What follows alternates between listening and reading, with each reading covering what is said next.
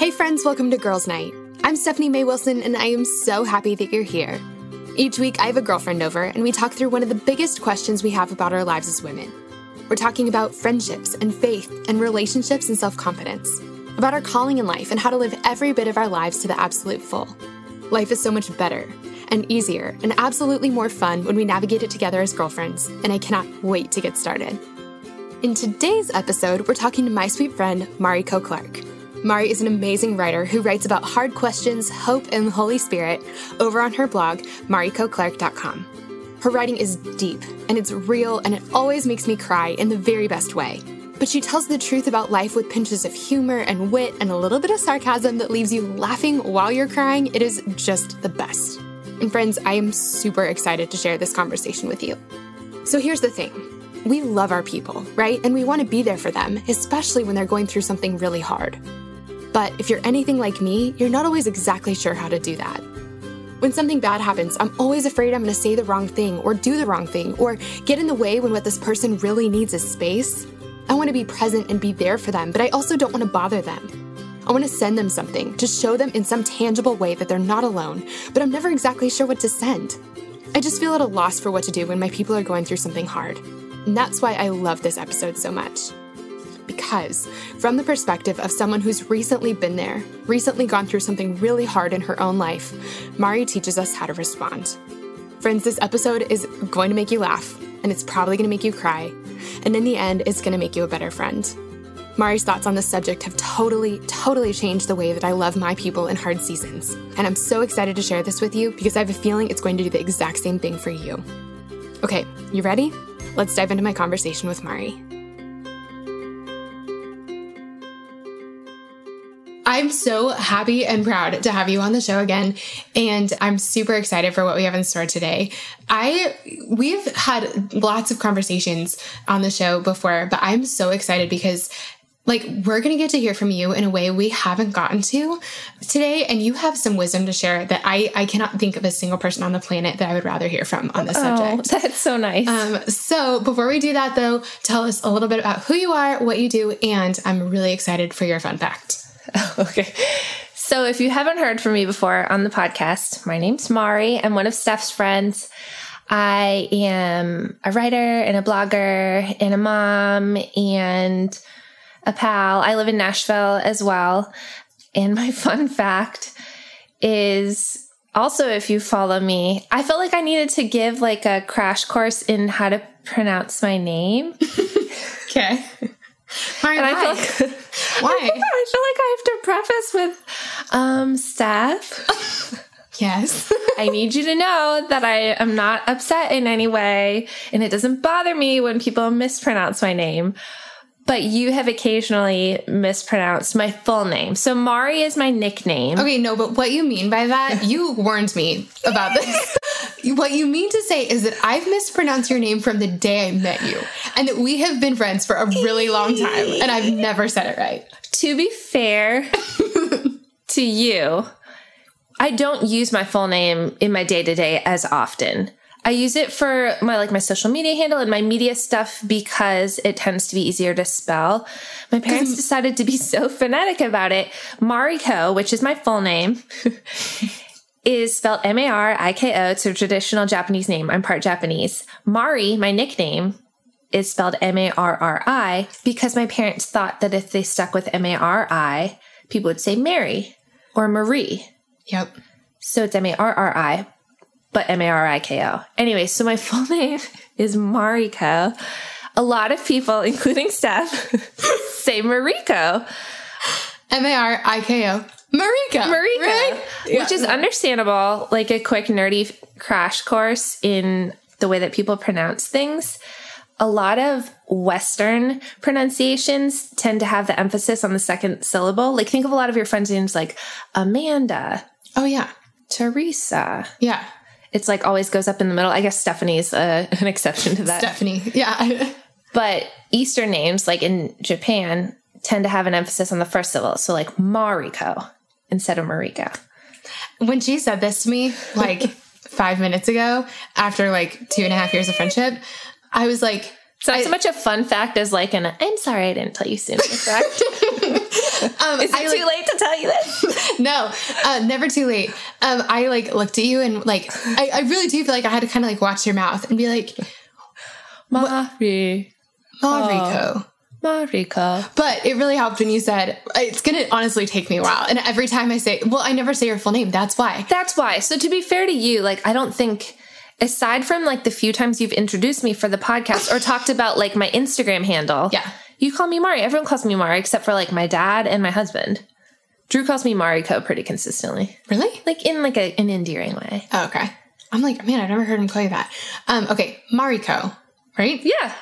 Mariko. I literally feel like It's I'm like writing. Mario, like Mario and Luigi, Mario Kart. You don't say Mario Kart. You say Mario Kart. Mario I'm Kart. gonna say Mario. Okay, Mariko. Oh my gosh, this is crazy. Um, thanks for telling me. Sorry it took me so long. That's okay. not a reflection on our friendship or on my comfortability with you. It's really to the point where like so many people mispronounce it, like 30 to 40%, that I just like, I accept it. I'm like, I go by that too. Sure, I'll Yeah, like, answer to that. Yeah. Well, Mari, I'm Mariko.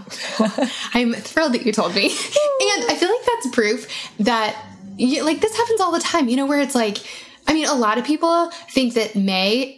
My middle name is M A E, or they Mm-hmm. think it's hyphenated. It's that's really confusing to people too. May is actually my maiden name. That's my like maiden last name. Did you not know that? I don't think so. Oh my gosh! Because a lot of people have May as a middle name. Oh yeah. Okay, Mariko. Here's your counter fun fact. Stephanie May. Um, my May, as some of my friends call it. um, they would be the first. So my maiden name, my full name when I was born was Stephanie Louise May. That was my full name. And so when Carl and I got married, I had to figure out what to do Yeah. about my name. And I thought about like, I don't know. I thought about maybe just staying Stephanie May for work stuff or, you know, I, I don't know. It was just complicated. I ended up to my mother's dismay, mom, I'm so sorry, um, dropping the Louise and Is keeping Louise her name? it's um like a family name. It is her middle name too. So I dropped Louise and then moved May to be my middle name. But it's confusing because oh. growing up, people would sometimes think that May was already my middle name and Yeah. it wasn't, but now it is. It's not a very common last name. No, it's not a common last name. And like, I mean, people might like my father-in-law would like hyphenate it for a while and like on our tax forms, we're like, no, like it's not hyphenated. So anyway, it's, I mean, I understand the confusing name and see, you didn't know me there. I didn't. Now we know. Mariko and Stephanie May, May Wilson. Wilson. okay. Well, now that we've done that, um, I'm glad we spent uh, maybe an extra minute on that because, okay, we're going to be honest. Our topic for today is a little, It's a heavy one. it's a heavy one. yeah. But I'm so excited about this because Mari, I, and I'm going to have you tell the story of like what happened and then how we got into this.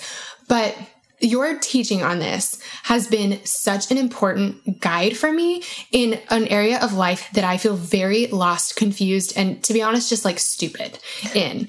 And I think like I'm going to just take one for the team. I know I'm not the only one. I think we all feel very confused and very lost in like in how we handle this. And so your writing on it has changed everything for me and that's why i knew we had to talk about it. So y'all know that this is going to be like super practical and really helpful um, and i think that you're going to be like really really glad we talked about this. So with that said we're going to have mari take one for the team and we're going to have her tell us a story a hard story of, of, of a really sad season you went through. A season that Steph personally walked through with me. Um, and I think that that's why it is a little easier to talk about it with you because I'm not presenting these facts as new, like you were there. yeah which feels really honoring to me like if, like i feel really honored to have gotten to be there So, two years ago now, we had been here in Nashville for a few months um, and had found out that we were pregnant with our second child. We were really excited. We did the whole, like, you know, 12, usually wait about 12 weeks um, before you tell anyone because that's like a pretty high risk time for pregnancies. Um, we made the announcement a few weeks after that sort of danger time had passed. Um, we announced that we were pregnant to our friends and family on Thanksgiving and like it drew's family has this tradition where everyone goes around and they say what they're thankful for but they write it on i don't think i've told you this on a piece of paper and then they make a paper chain but they have it going back like years and years and years there's this giant paper chain it's his family friends actually and they just loop it around the living area in their house so it's just like i don't know hundreds of feet of paper chain of people's um, thankful lists, which is super cool. So you can go back years and years and see what you wrote in 2007 or whatever. I have a practical question about this. Yeah. Before we dive in, How, where do they store that? I don't know. Basement, maybe. Yeah. It's an it's a lot. I, I mean, I'm guessing. I would assume it takes up like a refrigerator box at this point. Wow. Yeah, it's huge, but it's super cool. Yeah, that's like the coolest thing. But Yeah. I'm like, that was my immediate thought was like, oh Where my would gosh, you keep that? you yeah, because where they only put it up once a month, and it's like, or once a year, and it's Right, like right. this tradition to bring out the thankfulness chain. Oh, that's but it's a tradition cool. that I really love, and I was so excited. So we all wrote on our chain that year, like the new baby, and we found out we were having a girl, and a few weeks later, we miscarried. Or I miscarried. We lost the baby. We lost our daughter. Um, we had named her Finley Ray. I think I'll just refer to her as Finley Yeah.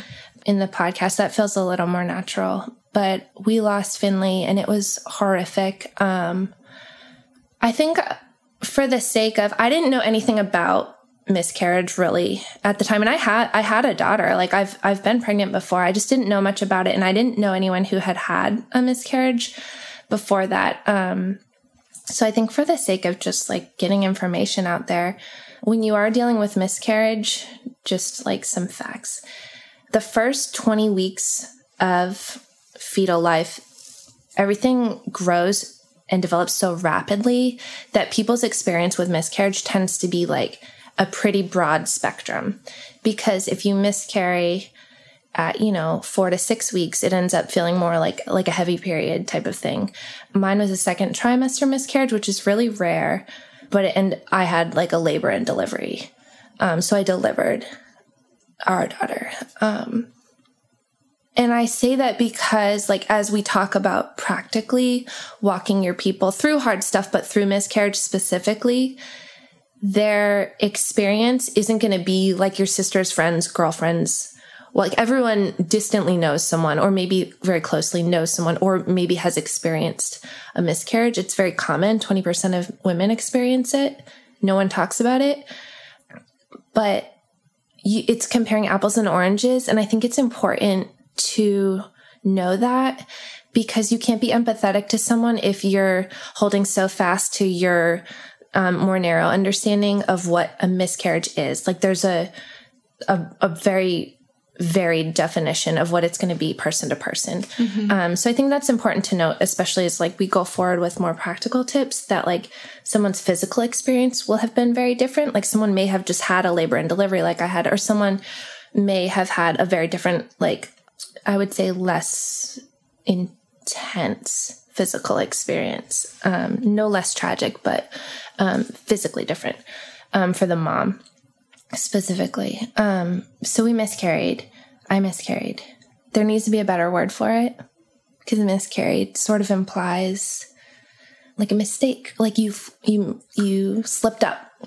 Like it literally is saying carried wrong, You carried it wrong. which is so.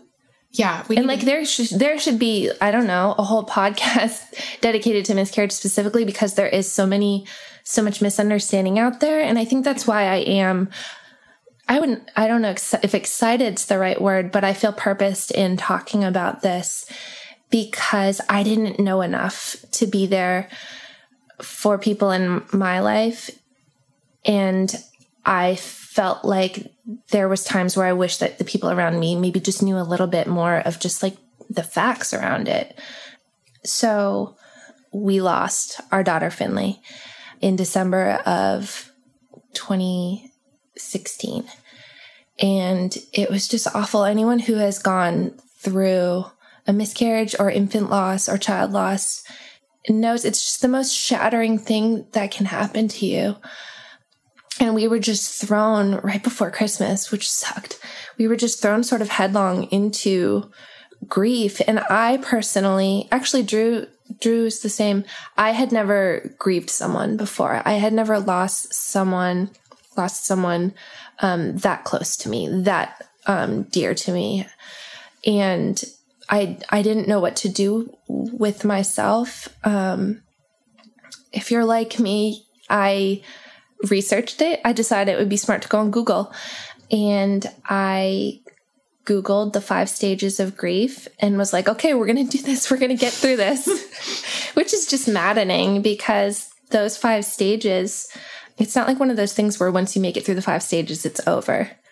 You can go, you can cycle through those stages 500 times in a day, much less over the course of a few months. And you're never really done with it and they don't go in order. It's not, it wasn't the orderly experience that I wanted it to be. It was just shattering. We were just, there's no way to really describe grief unless you've been there. Um, it I think Liz Gilbert talks about this in Eat, Pray, Love. She says that she's explaining to her friend, um, they're ex- exchanging colloquialisms, and she's explaining to her Italian friend the phrase "I've been there before," and he's like, "I don't get it. How does that? How does that mean that you've experienced something?" And she was explaining, "We it's usually with something hard, usually with grief, that sometimes."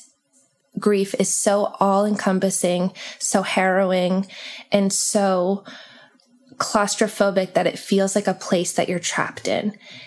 And there's no way to fully explain it to someone. So to say to someone, like, I've been there before is so powerful, especially when it comes to grief, because it's like, you know, like you've been trapped in that suffocating, heavy, dark, lonely place. I've been there before and I get it. Sorry. So it was just an awful, awful, awful, obviously, um, couple of months. And we have a daughter, um, another daughter, Ada, who she's three now. So she was almost two at the time. And that's just like the, the worst part about grieving. It's like you still have to carry on with your practical life. The world doesn't stop moving because you lost someone. Like I still I remember buying milk at Target and like pulling it out of the refrigerated case and just looking around and being like what are all of you people doing? Finley died. Like why are you at Target? Like why am I at Target? But it's like the milk has to get bought. Like that's the hardest thing is like you have to carry on with your life. We had to take care of our daughter. We have to pay our bills. We have to go to work. All these like the world keeps turning and you're just like trying to keep your head above water. Um, and then added to that, fun season. Um, a few weeks later, a few weeks later, yeah, like s- six or eight weeks um, after we lost Finley, Drew was laid off from his job. And so that was just this added layer of chaos and sadness and panic. Um, on top of the grief that we were already feeling. Um, so that that I mean, there's nothing else to say. That was that's what happened, and it was awful. And I feel like I'm, even though I keep crying, I feel like I'm speaking from a place of like they say you shouldn't share about things until you're speaking from your scars and not your wounds. And I feel like it's gone. It's been almost two years now. And I feel like I'm starting to grow some scars as opposed to like these open wounds um, where I feel like I can sort of talk about it. Um, and actually sharing on my blog has been amazingly healing because you find community and like it's oddly comforting to be in the same boat as other people who have lost loved ones, but specifically who have lost babies or children. There's just this, this whole awful, terrible, but incredibly supportive group, like the bereaved parents group, is like one no one ever wants to join, but once you're in it, it's just like incredibly heartening. Yeah. Like I'm so glad if I have to be here. So glad. I'm not I'm not glad I'm here and I'm not glad you're here, but if we're here, glad we're together. Yeah. And that's what I've like that's sort of like my the thing that I say to people now cuz now it's it's now people come to me which I'm so grateful that I can be that for them. But yeah, I'm also like, I'm so sad that you have to come to me. I'm so sad that the, you're in this boat now. It's yeah. the worst boat, but I'm here with you. Yeah. I think that's a little bit of how, like, I remember you calling me, texting me when, um, when Drew lost his job because yes. we had talked about how Carl and I had both lost two jobs each before our first anniversary. And I remember thinking, like, I do remember the day that we lost our jobs thinking, holy moly, I never thought I'd be in this boat. I never thought, like, there's a club of people who've been laid off from their job, and I literally never thought that I would join this club. Yeah. And I wasn't happy about joining the club, but like, there, I've gotten phone calls from a lot of people I love on the day that they've lost their job because they know I've been there. And like, I'm not happy I was there. I'm not happy you're there, but like, I'm so happy that, like, that I can be there, that we can be there together, you know? Yeah, I think there's this like bizarre sense of relief that comes. And you say it all the time, and you said it to me. I think we went for lunch like maybe like six months or so after everything fell apart. And you told me your mess will become your message. Like it's impossible to believe that now because I was feeling so lost and so dark.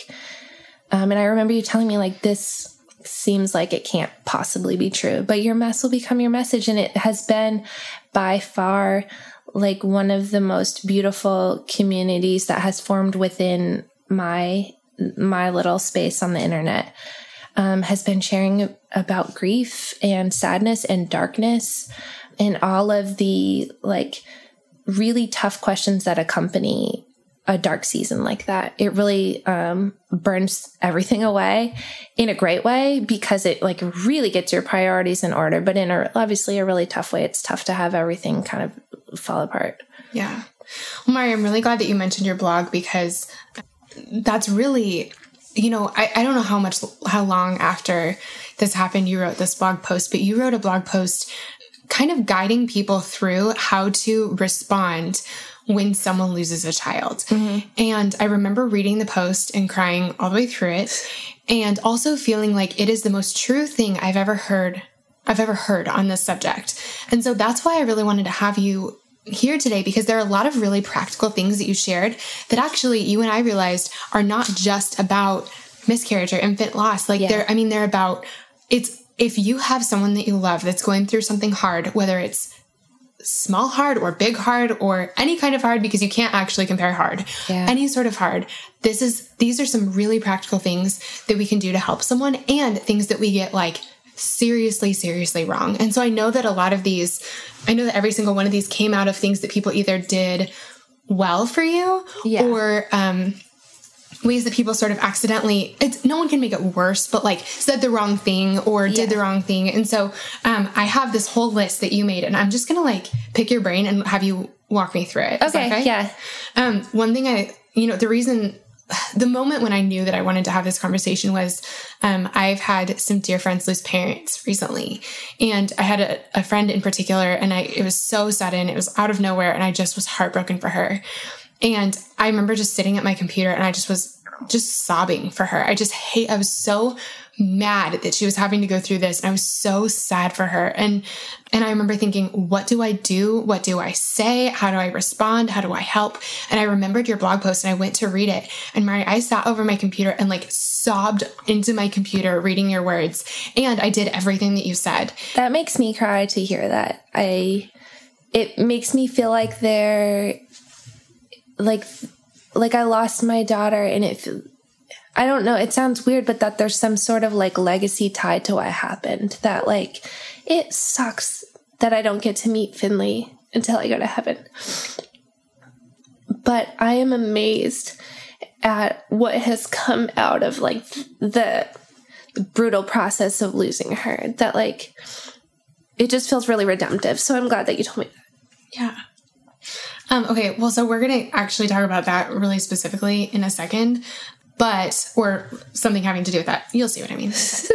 um, the first thing that you said to do, and I guess really not to do, is you said, don't stay silent. Yes. Can you tell, like, I want to hear why you say that and then also what we're supposed to do instead.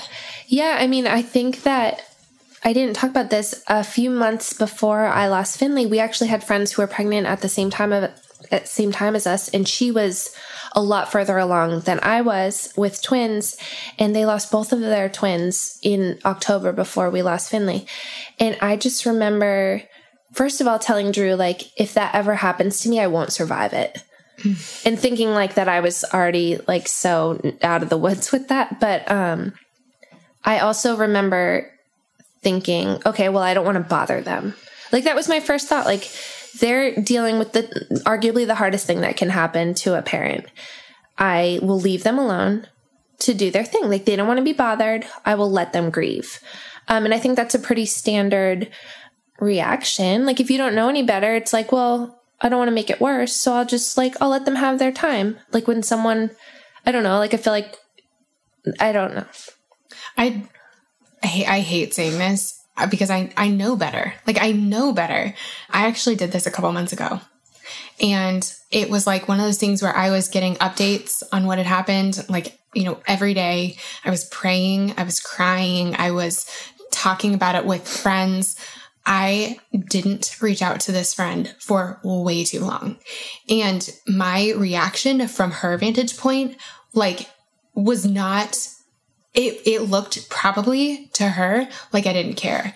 That was so not the case. But for some reason, I didn't, and I should have known. Like, I know better. I could, like, I know I dropped the ball so hard. In, like, I should have reached out. I should have done more. I should have said something and I didn't. And like truly, I mean, I've I've apologized so many times. I I mean, it was it was a huge mistake. And I just it was like I was thinking about her, but I didn't tell her. Yeah. And like if someone doesn't want to read a text, they don't have to, right? Like so Yeah. so what do we do instead? So I think that that's important to know is like I don't I don't think you should beat yourself up because as someone who's been on the other side of it it wasn't that I thought oh so and so hasn't said anything they must not care about me. It's more that the people that did I was like astounded and so touched and when you're in such a heavy darkness even just like a little pinpricks of light is so heartening. Hmm. So, I mean, say anything. Anything is better than silence, I think. And I think a lot of times we worry, understandably, about saying the wrong thing. So we don't want to say the wrong thing. So we're just like, you know what? It's probably better just, I'll just keep my mouth shut. I would say less is more, but anything is better than nothing. Um, I had people just text me, like my sweet friend Becca just texted me, like, this sucks. I love you. And like, I'm, it's not like I sat there analyzing every message I got, but just hearing from people and knowing that, like, I think the one of the weirdest things about grief is that at some point you get caught in this like weird swirling confusion and you start to question your own grief and you're like, wait, was that really as sad as I'm acting? You, you just like reach this like tumbled up area of darkness where you're like, was it really sad? Did that really happen? This this surra- surreality takes over. And so for people to affirm, like, this is really sad, this happened, it sucks, you have every right to be so sad. And maybe that's just me. I think that I'm a little bit, diff- I'm hard on myself when it comes to negative emotions. So I think I kept trying to like talk myself out of it and like, yeah, cheer up, Charlie type thing. But it's like for people to say, like, this sucks, I'm sorry, sort of like, just sort of affirmed it for me. Like, this is, this is sad. You're allowed to be sad. Yeah. So say anything I really like that. This even sucks. a text message you. like i don't think a text message is like not i think it's very fitting. I don't think i think people like worry that it's like too informal. A text message is fine. Someone that i don't even know that well that i went to college with got a hold of my address from one of our mutual friends and just sent me a card in the mail. Like you know they have plenty of sympathy cards. And she just wrote like we're praying for you and then her name. And i had to look her up to be like wait who is that oh my goodness how kind. Like I just got just isn't that sweet? Yeah. like just the kindness of that is just for me it was enough to just like a little bit of light in a really really dark space and to just know that there are people that love you and that are acknowledging that it sucks um, and just letting you know that they're there for you. Yeah. so i think that's like say something and just convey that you're there.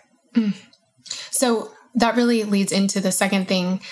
You specifically said, do not fall back on spiritual or religious cliches. Because I think that when we think, what should I say? First thing comes to mind is like some piece of scripture that we should send. And it seems like that's the most helpful thing we can do. yeah I would say, you would say, I would say Not no. so. And at first, I wasn't sure if that was just me specifically and my faith journey being weird in that. But I went to a grieving parents group, and almost every single person that shared, we all sort of went around and shared our experience. Almost every single mom said that, like, the religious cliches drive me crazy. The Bible verses drive me crazy. And it's not because they're not true. And it's not because we don't love Jesus. And it's not because it's because it's a band aid for amputated limb. Like it's not, it's not going to do what God will do what he needs to do without your cherry picking a scripture.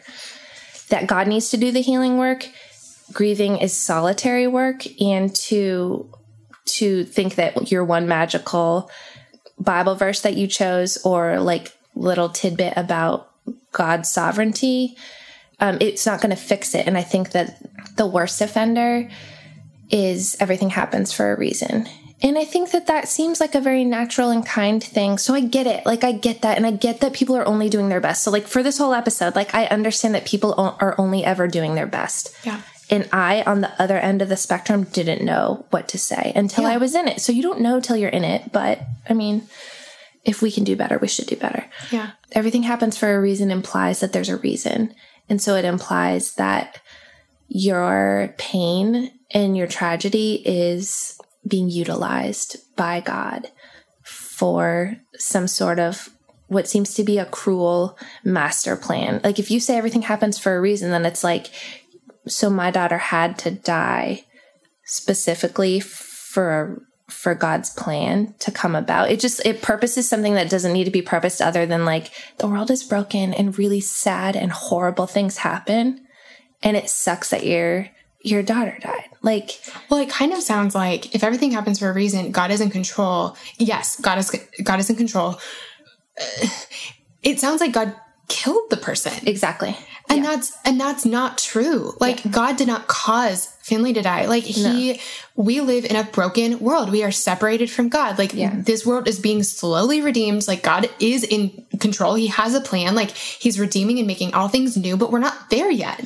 And we're I mean, we're there not it's complicated, you know? But we I mean, he's not zap like and, and I think that we think if something bad happens, it's like, well, God's trying to teach me something. No. God doesn't zap babies. No, no, no. Like he doesn't. That's not his heart. That's not who he is. And and like, even if not even even beyond miscarriage or infant loss, like any tragedy, it bothers me when people say everything happens for a reason. Like God, God's using this to teach you a lesson. I think that there it's semantics, but there's like a really subtle message there, and it paints God as like this small, like the opposite, like this weak entity that needs to use brokenness sort of as a tool to sort of chip away at us and teach us lessons. When the God that I believe in and the God of the Bible is all powerful and sovereign and out so big that he's outside of our brokenness. He's not at the same level of it using it as a tool. He's out he's bigger than it and he's outside of it and he redeems it. But I think redemption is very different than utilization. Yeah. I like, think that is a very like dis- like very important distinction that he's not using your brokenness, but he can redeem it. Yeah. And like he can like when we go through something really hard, yes, God teaches us and grows us and molds yeah. us and we look more like him, but he didn't do it. He didn't make this in happen order to. in order to. Yes. It's out of the broken things that happen because we're in a fallen world out of those broken things, he's able to bring beauty and redemption and goodness. Like exactly like you said, you were like, it's so beautiful that there's this legacy that like there's a legacy that Finley left behind. That like yeah. there's all these they're beautiful conversations that are happening. But that does not mean God caused this to happen. Yes. And I think that we get really people get really angry with God. And I get it. Like it's so confusing that God is so big but that our world is so messed up yeah. and it's it's a lot it's a lot to take in and i think that like the biggest thing i would say is like two things one god loves us god is good 100% of the time he's good and he loves us two these are really big questions. Like, if you are wrestling through like these specific, how is it possible that God is good and true and big and that these bad things happen? Know that that is like an enormous question that everyone yes. has talk to someone in your life about it. Yes. Like talk to someone who's older than you, who's been in like a Christian longer than you. Talk to your pastor. Yeah. Like that is when your pastor's done preaching on Sunday, walk up to him and or her, her, him, whoever, whatever, mm-hmm. and ask them. It's one of those age old questions that like needs its own series on yeah. a podcast. But I, but um, I love what um, you're saying about like throwing a, a platitude is what yeah. it really is. It really is. And I think that if you feel the need to throw a platitude at someone, I want to very gently suggest that you check your own heart. I think that there's this thing that happens when someone goes through a hardship or experiences grief or this some sort of dark, big overwhelming tragedy happens that it stirs up a response within us. And our reaction, our understanding of God feels threatened. Our understanding of how the world works feels threatened. Our understanding or our plans for our future feels threatened. So I think that we have this tendency to throw a platitude to sort of like tamp down this panic that we're feeling in reaction to someone else's pain. Mm-hmm which is not fair to that person that's in pain. It's not their job to console you in your panic and grief. It's not their job to be like, oh, thanks for that platitude. That really is applicable in this situation. And you're right. God does have a plan. Now I feel Because it, in reality, like if you're offering that platitude, a lot of times you're offering it from a place of, I need you to agree with me. You down there in that dark place, if you agree with this thing about God being good, it must be true and I can stop panicking. Yeah. Oh, that's and, a good point. And I think that I would gently suggest that if you feel this panicky need to throw, throw, to offer in the kindness and goodness of your heart a platitude, a Bible verse, a religious saying at someone who is in the depth of a dark season, check your own beliefs and sit with that and contend with that. Sit with the uncomfortability in your own time and space. Yeah. Um, it says something about where you're at in your grief journey or in your faith journey, but don't bring it into someone else's grief journey. Yeah. They should stay separate. Yeah, that makes sense. Like let the person I think it really is like, let me fix this for you. And I mean, yeah. I my gosh, I try to do that all the time. Like Carl will tell me something hard that he's going through, and I will come back at him with a three step plan. And he'll be like, Steph, I just want you to hear me. I yeah. just want you to sit with me. And I think that that's like, that's what we're doing. We're let me give you a three step plan for how to quickly get through this. Like, yeah. I think, you know, we I've talked about this a little bit on the podcast, not nearly enough, but I've been going through a really you know this because you've yeah. been there through a really really hard long season of anxiety and depression, and I would get emails from people that were like, "Have you tried mm-hmm. yeah. chiropractor?" Yeah. Chiro- chiropractics. Have you tried smiling more? Have yes. you tried like yes, of course I've tried those things. Uh, what? How? And even if you haven't, it's that's not what you need. Right. It's moment. it's a, it's a I think yeah, it, it we we want to help. We really do. But I think just recognizing that a quick suggestion or have you have you considered, have you thought of blink usually isn't the thing we need. Usually we just need someone to sit with us. And Especially if we do need in the depth we'll of it. For it. Yes. I think after a time, usually once you like when you're in the depth of grief, you're just trying to keep your head above water. You're trying not to drown underneath the impossible weight of losing someone you love. You're not like, hmm, you need practical tips for how I can not drown. You're just trying to not drown. Once you get to a, a space, and you will get to a space, if you're in the midst of grief, you will get to this space. Once you get to a space of a little bit more organization or distance from it, then it's like, I feel like I have moved into more of a place of like, I'm open to practical tips. That grieving mothers group I went to was four months after I think about four months after I lost Finley. And that was super helpful because I was in that space where I wasn't just in survival mode. I was starting to not feel like I was drowning every day. Like you go, what can, what am I supposed to do with this now? Yeah. And it's like that's and when that's you, when you will probably reach out and ask for tips. Yeah. But to offer it to someone in the midst of their grief, it's like not only does, is it a little insensitive, but it's also just like it's going to go right over their head. That's yeah. not what they want then. And to offer that to them is just like might even make them feel a little bit I don't know if you feel this way. It's like a little bit silly that like, oh, if if that really if it was so easy to fix it, do you think that I'm so dumb that I haven't tried that? Yeah. I'm just trying to get through the day. Yep. Yeah. I yeah, I really resonate with that.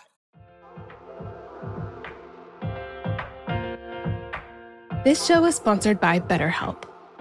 As many of you know, I recently wrote a book, and while it was the most rewarding project of my career so far, it also came with a lot of hard work and long nights. And sometimes when things started to feel a little bit overwhelming, I needed to get a few things off my chest so I could clear my mind and keep the writing process flowing. And the thing that helped me so much to sort through those feelings was therapy. Now, tell me if any of this sounds familiar. Maybe you're going through something really hard right now, a big loss or a gigantic life transition. Maybe you frequently feel anxious, depressed, overwhelmed, or just generally discouraged. Maybe you really, really, really want your life circumstances to change, but you don't know how to actually change them. Or maybe you're feeling stuck as you try to work through your past, navigate your present, or figure out your future. Friend, if you can relate to any of this, you're not alone. I've been there, and therapy has been the thing that has helped me more than anything else with all of this. In the last 10 years or so, I've learned that strength isn't proving I can do it on my own, it's knowing that I don't have to. I'm at my strongest when I have a full support system around me, and an essential part of my support system is therapy. Therapy can be absolutely life changing. That is, if you can afford it and find a therapist you like and trust. But of course, this is easier said than done, and that's why I'm so excited to be partnering with this week's podcast sponsor. Our sponsor for today's episode is BetterHelp. BetterHelp is the easiest and most affordable way I've ever found to find a great therapist. It's entirely online and super easy to sign up. You can get started right away, and if you don't love the counselor you're paired with, switching is easy and it's free. If you're going through something hard in your relationships, or if you're in a funk you just can't shake, if you've been feeling anxious or depressed lately, or if you're feeling stressed and you need help balancing your everyday life and schedule, BetterHelp is an incredible resource for you. And I'm so thankful that they've given me a promo code that I can share with you to make it even easier to get started. Get it off your chest with BetterHelp. Visit betterhelp.com slash friendship today to get 10% off your first month. That's betterhelp, H-E-L-P dot com slash friendship.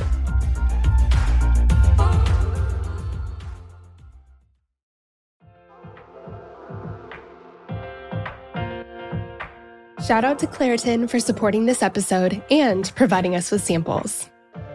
Friends, springtime is finally here, but that also means allergy season is in full swing. I have always struggled with allergies, and I don't know about you, but I am especially allergic to cats. More on that in a second. Well, luckily for those of us who live with the symptoms of allergies, we can live Claritin Clear with Claritin D. Designed for serious allergy sufferers, Claritin D has two powerful ingredients in just one pill that relieve your allergy symptoms and decongest your nose so you can breathe better. This double action combination of prescription strength allergy medicine and the best decongestant available relieves sneezing, a runny nose, itchy and watery eyes, an itchy nose and throat, and sinus congestion and pressure with ease. The time that I use Claritin the absolute most is when I'm at my parents' house, my childhood home. They have this absolutely beautiful cat that they love, and I like, except for the fact that he sheds so much. So that means that I'm basically sneezing from the second I arrive home to the second I leave, unless I take Claritin. My dad has even started having it ready for me right when I walk in the door. Are you ready to live life as though you don't have allergies? It's time to live Claritin Clear. Fast and powerful relief is just a quick trip away. Ask for Claritin D at your local pharmacy counter. You don't even need a prescription. Go to Claritin.com right now for a discount so you can live Claritin Clear. Use as directed. Claritin, thank you so much for sponsoring our girls' night. We love having you.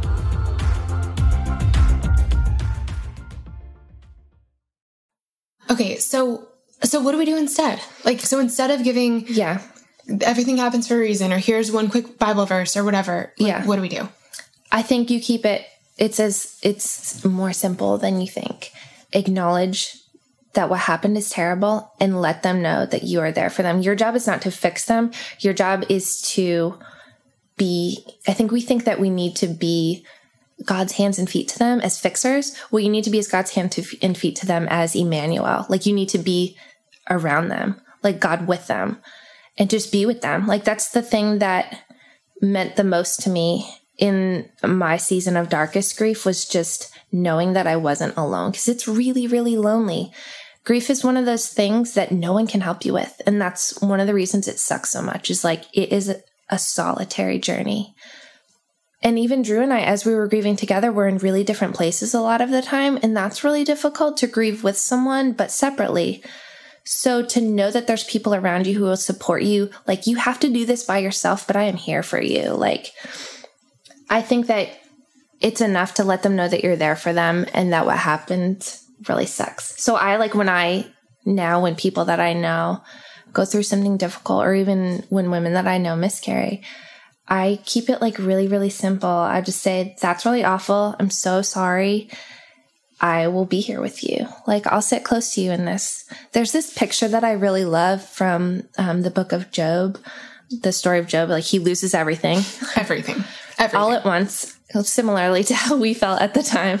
Um, and he's sitting on a heap of ashes that used to be like his entire life, his children and his home and his livelihood. And he's sitting on the heap of ashes and he's scraping at these horrible boils that have broken out on his body with a piece, like a shard of pottery, I think it says. Like sitting on his ashes, like picking at his skin. Oh, and he has like all these people, like, you know, the story, like all these people come and try to give him advice or try to like convince him that God is teaching them a lesson. They're offering these religious platitudes. And he has one friend who just sits with him.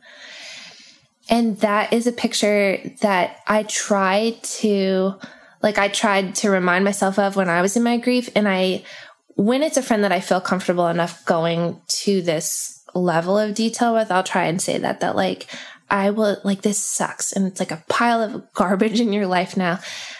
I will not clean it up for you. I will just sit with you on your pile of dust and ashes while you pick at your scabs. oh I'll just sit next to you. Um, and that's all that you really can do. To try to do anything more is to try and play God.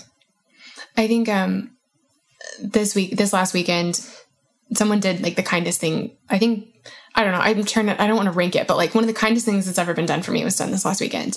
Um, my three of my really, really close friends um, flew out to Nashville to surprise me. And to be fair, we sort of I, I inadvertently spoiled the surprise. So I knew they were coming. Um, but I didn't know why they were coming. I thought that they were just like, we haven't seen each other in forever. Forget this. We're coming. We're yeah. just going to see each other. Yeah. It turns out that they were coming because they knew that I've been in a really hard season and they got here as fast as they could, went the fastest they could all three make it work. And they came because they said, we show up for each other. Yep. And I just could not believe that these three dear friends wanted to just come sit with me. I love and that. it like I mean, I just I cried all weekend, and it was I like it was a little funny because I'm like, man, I'm doing so much better now. But my God, I'm so glad you came. Like, still, I'm so glad you came, and and I think that just having people just be with you is just there's just no way to explain how needed that is. Yeah.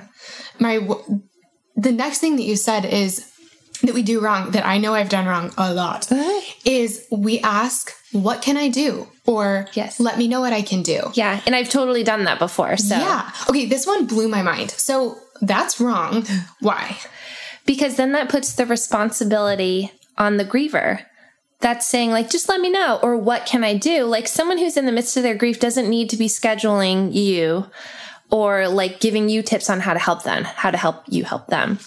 And I think, and it's totally understandable that we go there because we understand that that person is in a sensitive season and we want to be as accommodating as possible. But I think there's a way to do that and also just sort of like sidestep that whole thing. I think you just do the thing. like, yeah, it's as simple as that. Like, if you were thinking, maybe I should bring them a meal, I don't know. I think I'll text her and say, Can I bring you a meal? I just ran into this the other day. I used my own tip and I did it wrong and then I had to go back and fix it one of my neighbors a few weeks back was the victim of a hate crime. And I texted right away and said, Could I? I think I said, Could I bring you? I'm so sorry this happened. I just heard, Could I bring you dinner? And then I didn't get a response for a few minutes. And then I realized, like, oh my goodness, I'm like not even taking my own advice. So I said, Let me rephrase that. What I meant to say was, I made two chicken pies one is on its way to your house for dinner. And then I like, yeah, you just like you can you got to course correct sometimes, and I didn't want to put it on my neighbor to decide whether or not like here's what you can make and here's when you can bring it. Like she's dealing with her own thing. Yep.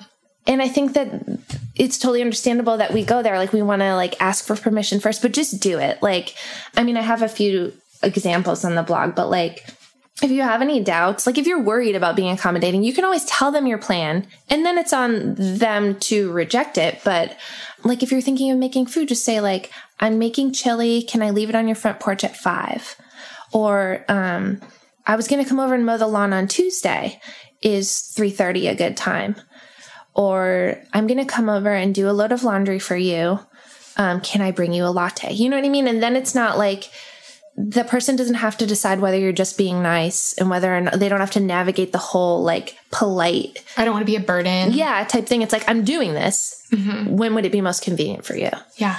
And we had people in our life who did that and it was so incredibly it was a, just a gift the way that they did it. Um, my friend maven who is wonderful said we heard what happened.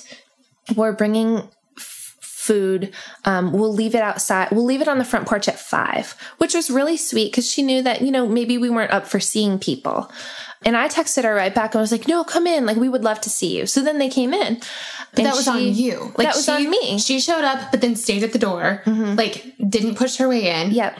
But then you got to say, "No, I want you. I want in," you But you also in. didn't have to be awkward and be like, "Man, you guys are Thanks for the basket. Bye. Yeah, yeah. yeah.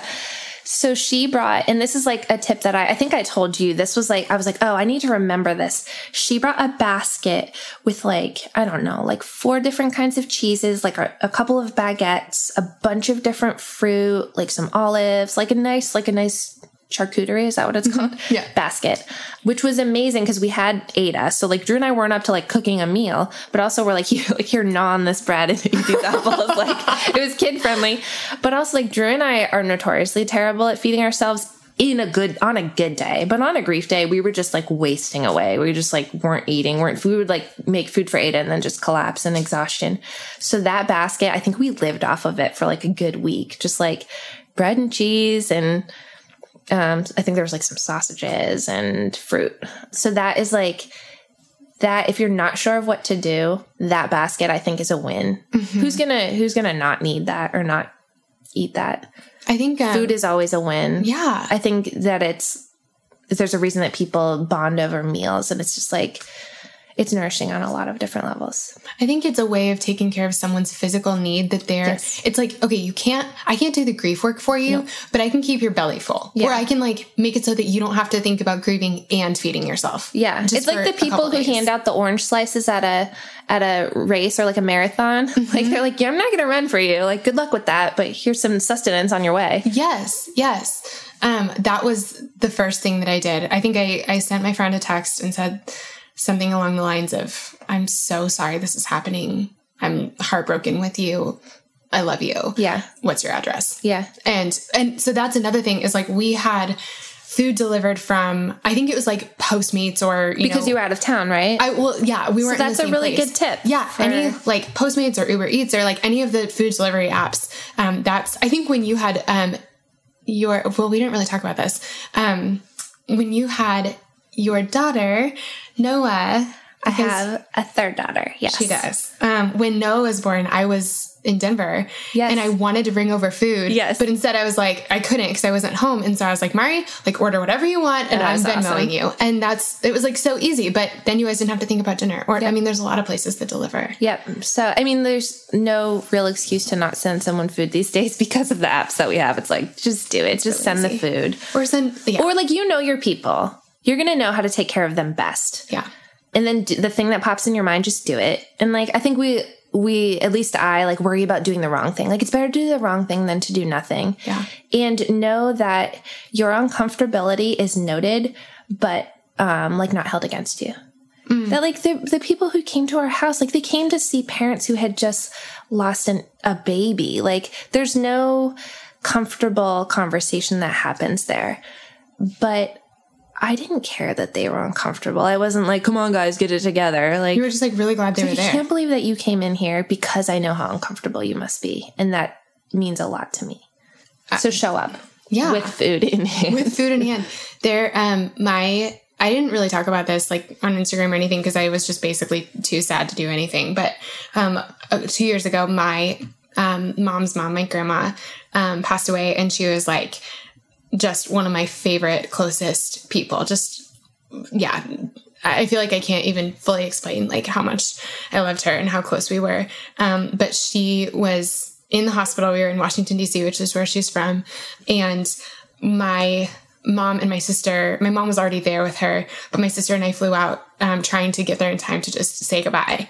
And so I'm at the hospital and I'm saying goodbye, and I'm just wrecked, just like in pieces, and.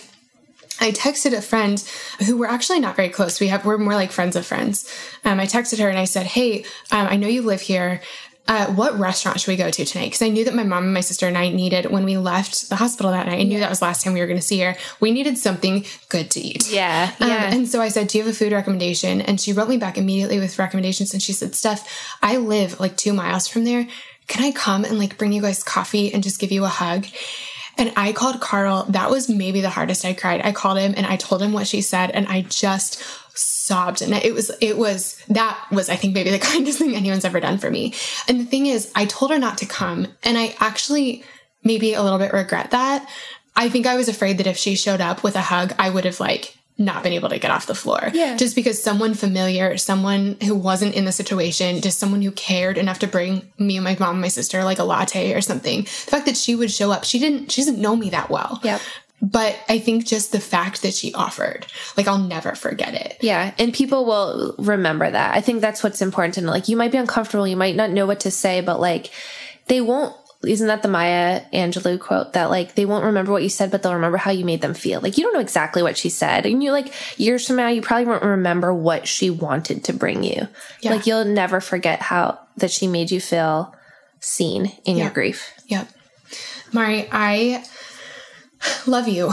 And I'm so glad that I hate the things that we've been through just in life, all of us, all together, you and me and everyone listening. I hate all the stuff we've been through. Um, it sucks. It does. But if we're in it, I'm glad we get to be in it together. Me too. Thank you for sharing this.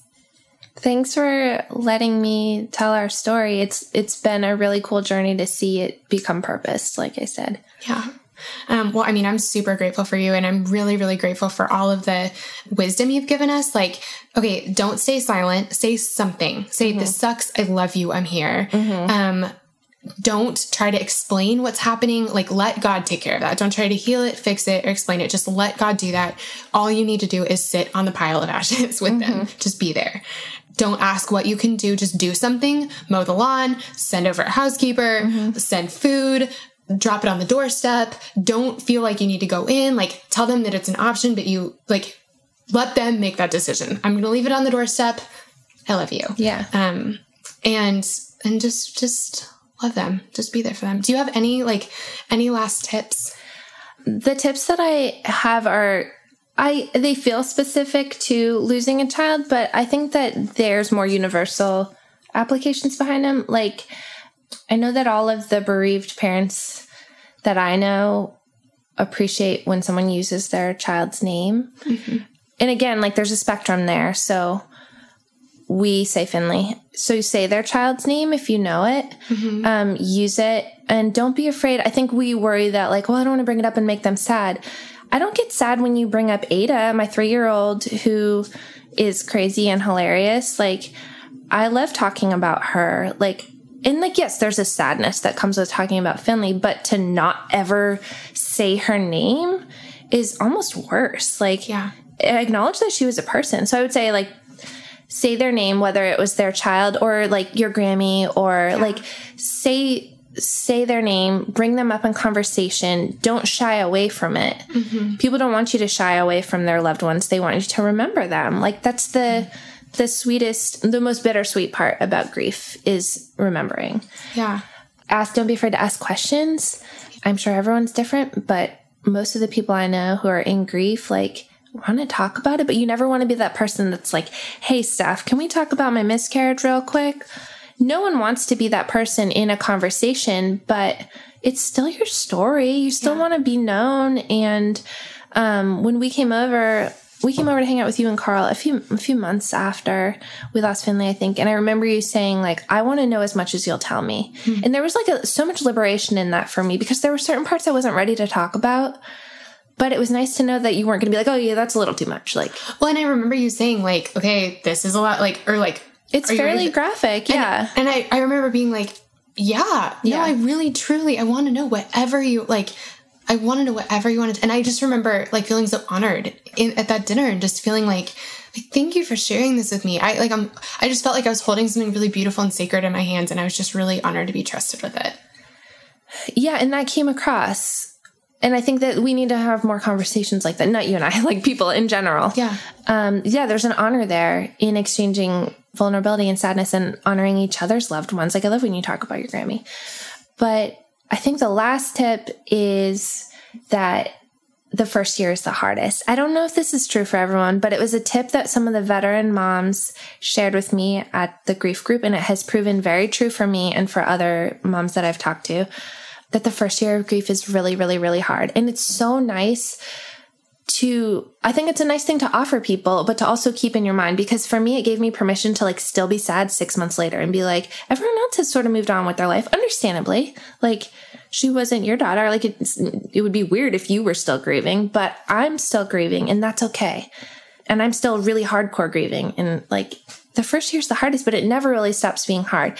But I think to also keep that in mind for people that you love, that like it's going to be at least a year before your friend who lost someone is really out of the hole. Or if you're in the midst of grief, like you've got a year before it even begins to feel better. Yeah. And there's not to make it feel overwhelming, but more to say like you've got permission. So if someone you know is grieving, like keep in mind that like they may be sad or like they may not they may be a little distant in a conversation. You may not know why. Like it was 7 months ago but it, for them it's really fresh. Mm. and also i have a friend who checks in with me still and i think she it's so regular that i think she puts reminders on her phone which i think is so sweet and she'll just kind of pop in and she and she'll ask like how are you feeling with your grief today? Or um, we had another daughter noah and after she was born she made sure to say like how is it having a baby after losing one? Um, and knowing that like this doesn't just magically go away because your life has moved on or because you've had another baby.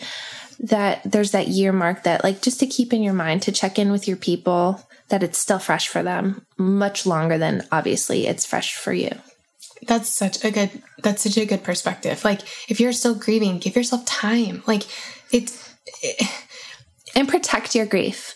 That is like so i get fired up about that. There's going to be people probably who will try to make you feel like you're taking too long or to try to make you feel uncomfortable about your grief that there's a timeline on it. And it is okay to remove those people or set boundaries with them in your life for the sake of your own grief. Like grief is an important process and you need to protect it as though you're healing from a major wound a physical wound. Like you would do everything you can to help that wound heal. And if someone kept ripping off the band-aid being like, you're fine, you're fine, or like, come on, move on with your life. Why are you still so sad? type thing, like you would get that person out of the room. Yep.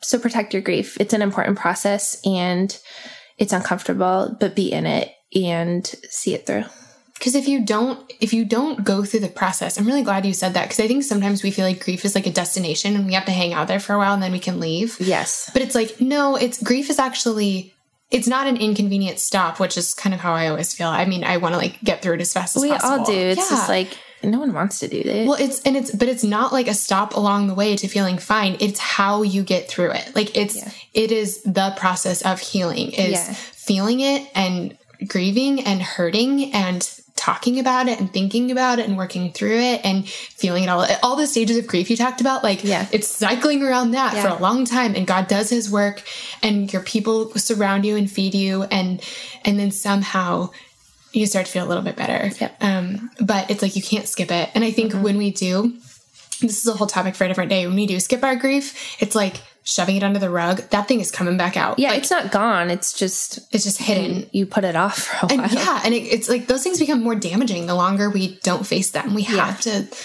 We have to. Well, it's part of our our human existence. We have to walk through it. Yep, I totally agree. Mari, I just love you, and I I loved having you here. Thank you for sharing this with us. And um, I feel like because this has been a little bit of a hard episode, I want to ask Let's lighten it up. Yeah. uh, what's something you've been loving lately? We don't quite have time for all three last questions, but I want to hear one of them. I have been loving. This is like the dumbest thing. I bought my daughter is three and she's in, into painting her nails now, but painting a three year old's nails or letting her paint her own nails is just it's a nightmare. And I don't know why I do it. Or she wants to do it herself and it oh gets gosh. everywhere. Just or like tiny nails, like that's yeah, hard. She's like, is it is it dry yet? Is it dry yet? Is it dry yet? So I bought the instant dry like brain. Like I had it an epiphany and I Yeah. bought instant dry nail polish and it's a life changer. Does it really instantly dry? Yeah, like within 60 seconds. Oh my Yeah, gosh. so I'm loving it. Instant dry. Oh my gosh. I painted my toenails like, uh, and I tried to sit there because I feel like I always screw it up. Oh, like yeah. two hours later, I put on real shoes. Oh, it's still messed up. Yeah, Oh it's the gosh. worst. Yep, the worst. Instant dry. Instant dry nail polish. All right, good. Guys, I'm gonna link to everything, everything Mari does in our show notes. You guys need to follow her. Um, I feel like this was, I know that this was a heavy episode, but the first, like, easiest, quickest way to like laugh is to go on Mari's Instagram because everything that she posts is either like wise and wonderful and so like exactly what your soul needs to hear or cracks you up like you can't even believe. so yeah, head over and check out Mari. We'll link to her in the show notes. And Mari, thank you again for being here. Oh, I love you. Thanks. You guys, isn't Mari amazing? I am so glad y'all got to meet her. Hey, don't forget that you can always find the links from our show as well as all of Mari's contact info over on our show notes. Just go to stephaniemaywilson.com slash blog. Friends, thank you so much for being here. I cannot tell you how much it means to me to have you here at Girls Night. Before you go, I would love it if you do two quick things. The first is to subscribe. Subscribing to the podcast is the very best way to make sure you never miss an episode. It's also a way easier way to listen because it's a way of bookmarking the podcast.